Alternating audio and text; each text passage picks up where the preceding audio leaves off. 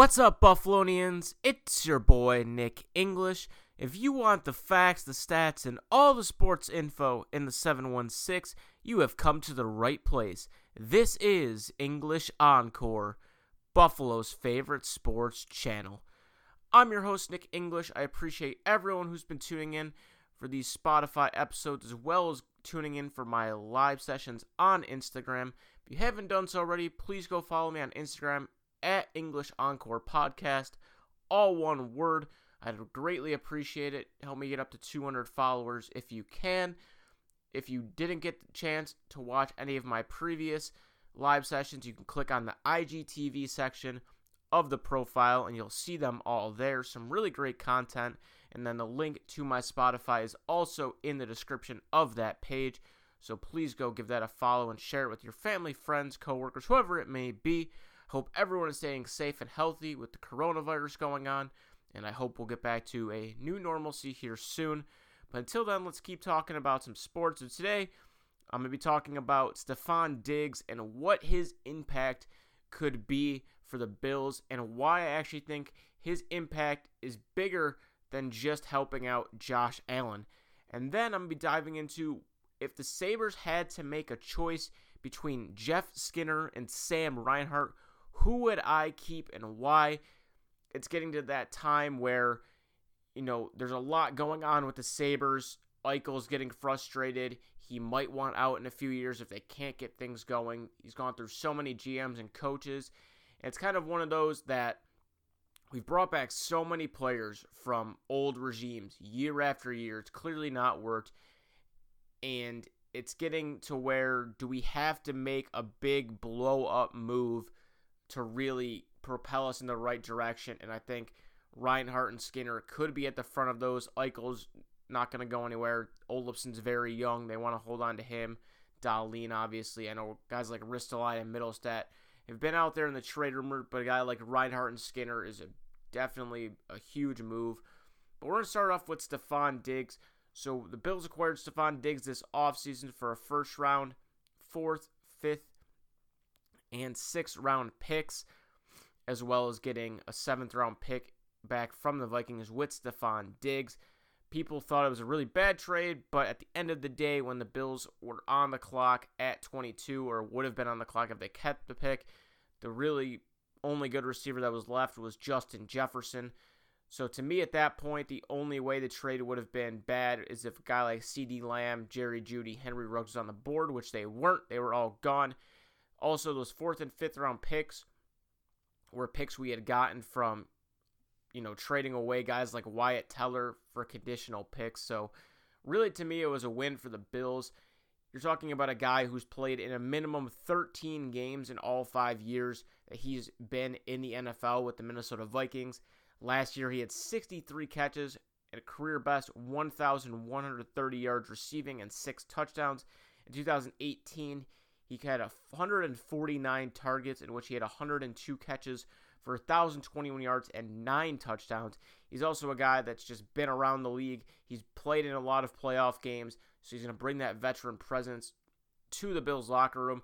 And he really bolsters a receiving core that's took some major strides since Brandon Beane and Sean McDermott have taken over the Bills. We're talking about their first year here you know, when they make the playoffs, they have Zay Jones, Andre Holmes, Deonte Thompson, Kelvin Benjamin, all those guys. And then last year, you change it to John Brown, Cole Beasley, Duke Williams. You add Dawson Knox at tight end. Isaiah McKenzie is kind of a gadget receiver. Robert Foster. And now you add Stefon Diggs. You add Gabe Davis in the draft. You add Isaiah Hodgins. It's a really great receiving core for the Bills. One of the probably premier receiving groups in the league. Obviously, teams like Tampa Bay, who has Chris Godwin and Mike Evans. You look at Atlanta with Calvin Ridley, Julio Jones. But as far as the Bills' receiving core goes, you could make an argument that they're a top five receiving core just based on what each of their receivers is going to do. And that's where I think Stefon Diggs makes a huge impact. I think he actually might have a bigger impact on his other teammates than he will just for Josh Allen. Because you look at the Bills receivers from last year. You look at Cole Beasley. He's coming off a career year, 778 yards, six touchdowns on 67 receptions. You look at John Brown, 72 receptions for 1,060 yards, his first 1,000 yard re- season as a receiver, and six touchdowns. So those are going against, you have John Brown going against every team's number one. You have Cole Beasley in the slot, had to play a little bit outside because they really didn't have that third guy. You know, Duke Williams had a few nice games down the stretch of the season. He really wasn't their third guy. Robert Foster was injured most of the year, didn't really do what he did his rookie year when people thought he was going to be that go to guy. Um, Isaiah McKenzie, like I said, is more of a gadget, reverse, short yardage type receiver. And then Dawson Knox was good at tight end, but had a lot of drops. So, what adding Stefon Diggs does is now Diggs is going to be having all those matchups against the Gilmores, the Byron Joneses of the world, you know, the Haywards on the Chargers, all these guys. Well, you're talking about John Brown now, coming off of a career year with 72 catches and over a 1,000 yards. He's going to get every team's number two receiver now. And we saw last year when John Brown came to Buffalo, everyone just said he's a speed guy, he's a deep threat. He showed in Buffalo that he's not just a deep guy. He can run the short intermediate routes. He can run comebacks. He can run goes. He can run screens. He can even throw the ball. He can do so many things than just go deep. And I think the offense is going to open up so much more for Josh because of Diggs. Because Diggs is one of the most premier route runners in the NFL. He's going to get open early and often in man to man coverage. He has the ability to go deep, but I think John Brown will have a lot more deep opportunities because of being lined up against the number two corners. And you know that against some of the weaker teams, that they're going to have to give safety help over the top on Stefon Diggs. And it opens up the slot more in the intermediate game and short routes in the middle of the field for a guy like Cole Beasley. And he's going to have a lot more red zone one on one opportunities which is going to be great for the Bills. I think that helps a lot for him and Dawson Knox, especially in the red zone when they're probably going to try to clamp down on Diggs, double coverage him. Knox, Beasley are going to get a lot more one on one with linebackers, slot corners, and I think those are matchups the Bills are easily going to take advantage of. Now, when I said the Bills have a chance at being a top five receiving core, you could argue it. The reason I say that is because Diggs is a legitimate number one receiver easily. It's not really debatable. If you ask anyone in the NFL, Diggs is a number one receiver. I know Adam Thielen was in Minnesota, but you could argue that Diggs was better. Then you look at John Brown, last year's first time being a number one receiver, a career year, and he was more of kind of a bubble wide receiver one, more of a high wide receiver two. Well, now he is that wide receiver two. And then you look at Cole Beasley he's one of, if not one of the best slot receivers in the entire league. I know he's getting up there in age, but he's still so crafty at what he does. So just one through three and what they can do. You have Diggs, great route runner, beats one on one man coverage. Exactly what Josh needs. John Brown can run every single route on the route tree, has over the top deep ability. Josh just has to get better in accuracy and hit them on that. Cole Beasley, surgical in the slot, gets open in one on ones, especially against linebackers and slot corners. Kind of the security blanket for Josh Allen. Then you have Devin Singletary, who's great out of the backfield. Zach Moss is going to be a downhill ground and pound guy. You know, Knox, Kroft, all those guys are going to be great getting open. You still have Josh's legs, too. And that's another reason why I think Stefon Diggs is so valuable because before Josh, when things break down, he he did a little bit better last year of holding on to it a little longer, looking downfield, trying to make a play. It also got him in trouble at the beginning of the season of just trying to throw it downfield to make a play. However, this year, teams know Josh can run. They're going to try to stop him a little bit more, maybe spy him with linebacker, especially some of the more athletic ones in the league on him. But what Stefon Diggs can do, and John Brown, more of a degree Diggs, is when Allen starts running around the field and is trying to make something happen and things break down and wide receivers kind of have to do things on their own to get open, Diggs is going to be so perfect at that. You saw it so many times in Minnesota where a play breaks down, Kirk Cousins is able to get out of the pocket a little bit, and Diggs just either goes deep, cuts a route off, does something to find himself in an open spot and beat the coverage and get first downs. This Diggs move shows you that the Bills want to win now, and it gives them a chance to be a Super Bowl contender.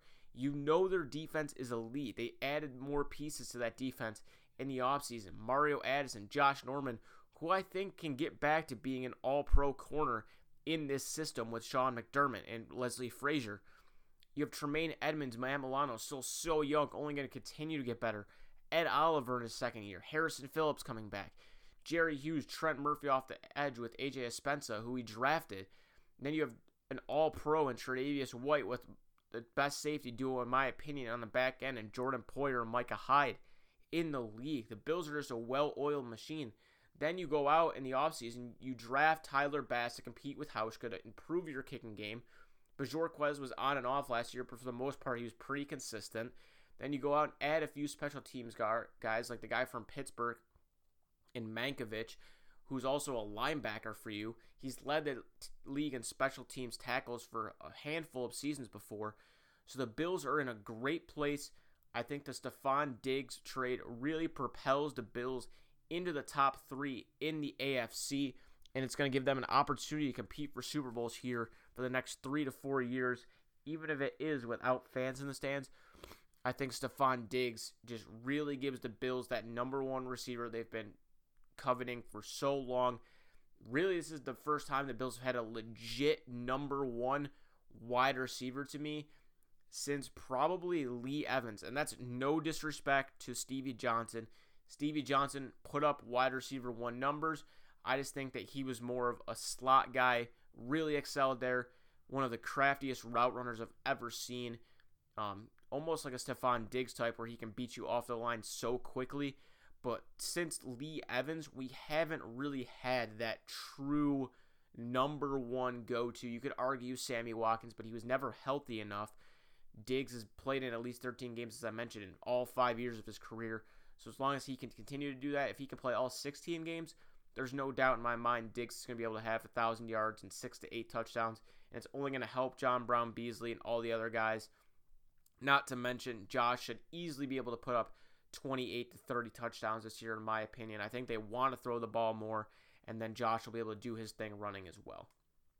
So now going on to the Sabres with Sam Reinhart and Jeff Skinner.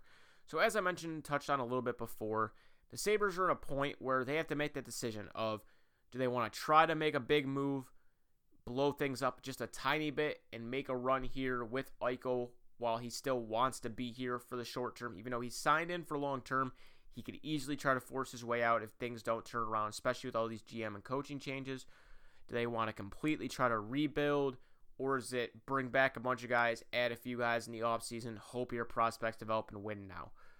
So to me, Jeff Skinner and Sam Reinhart, there has to be a conversation there because you have Victor Olofsson, who's super young, shown the ability that he could score potentially 40 goals.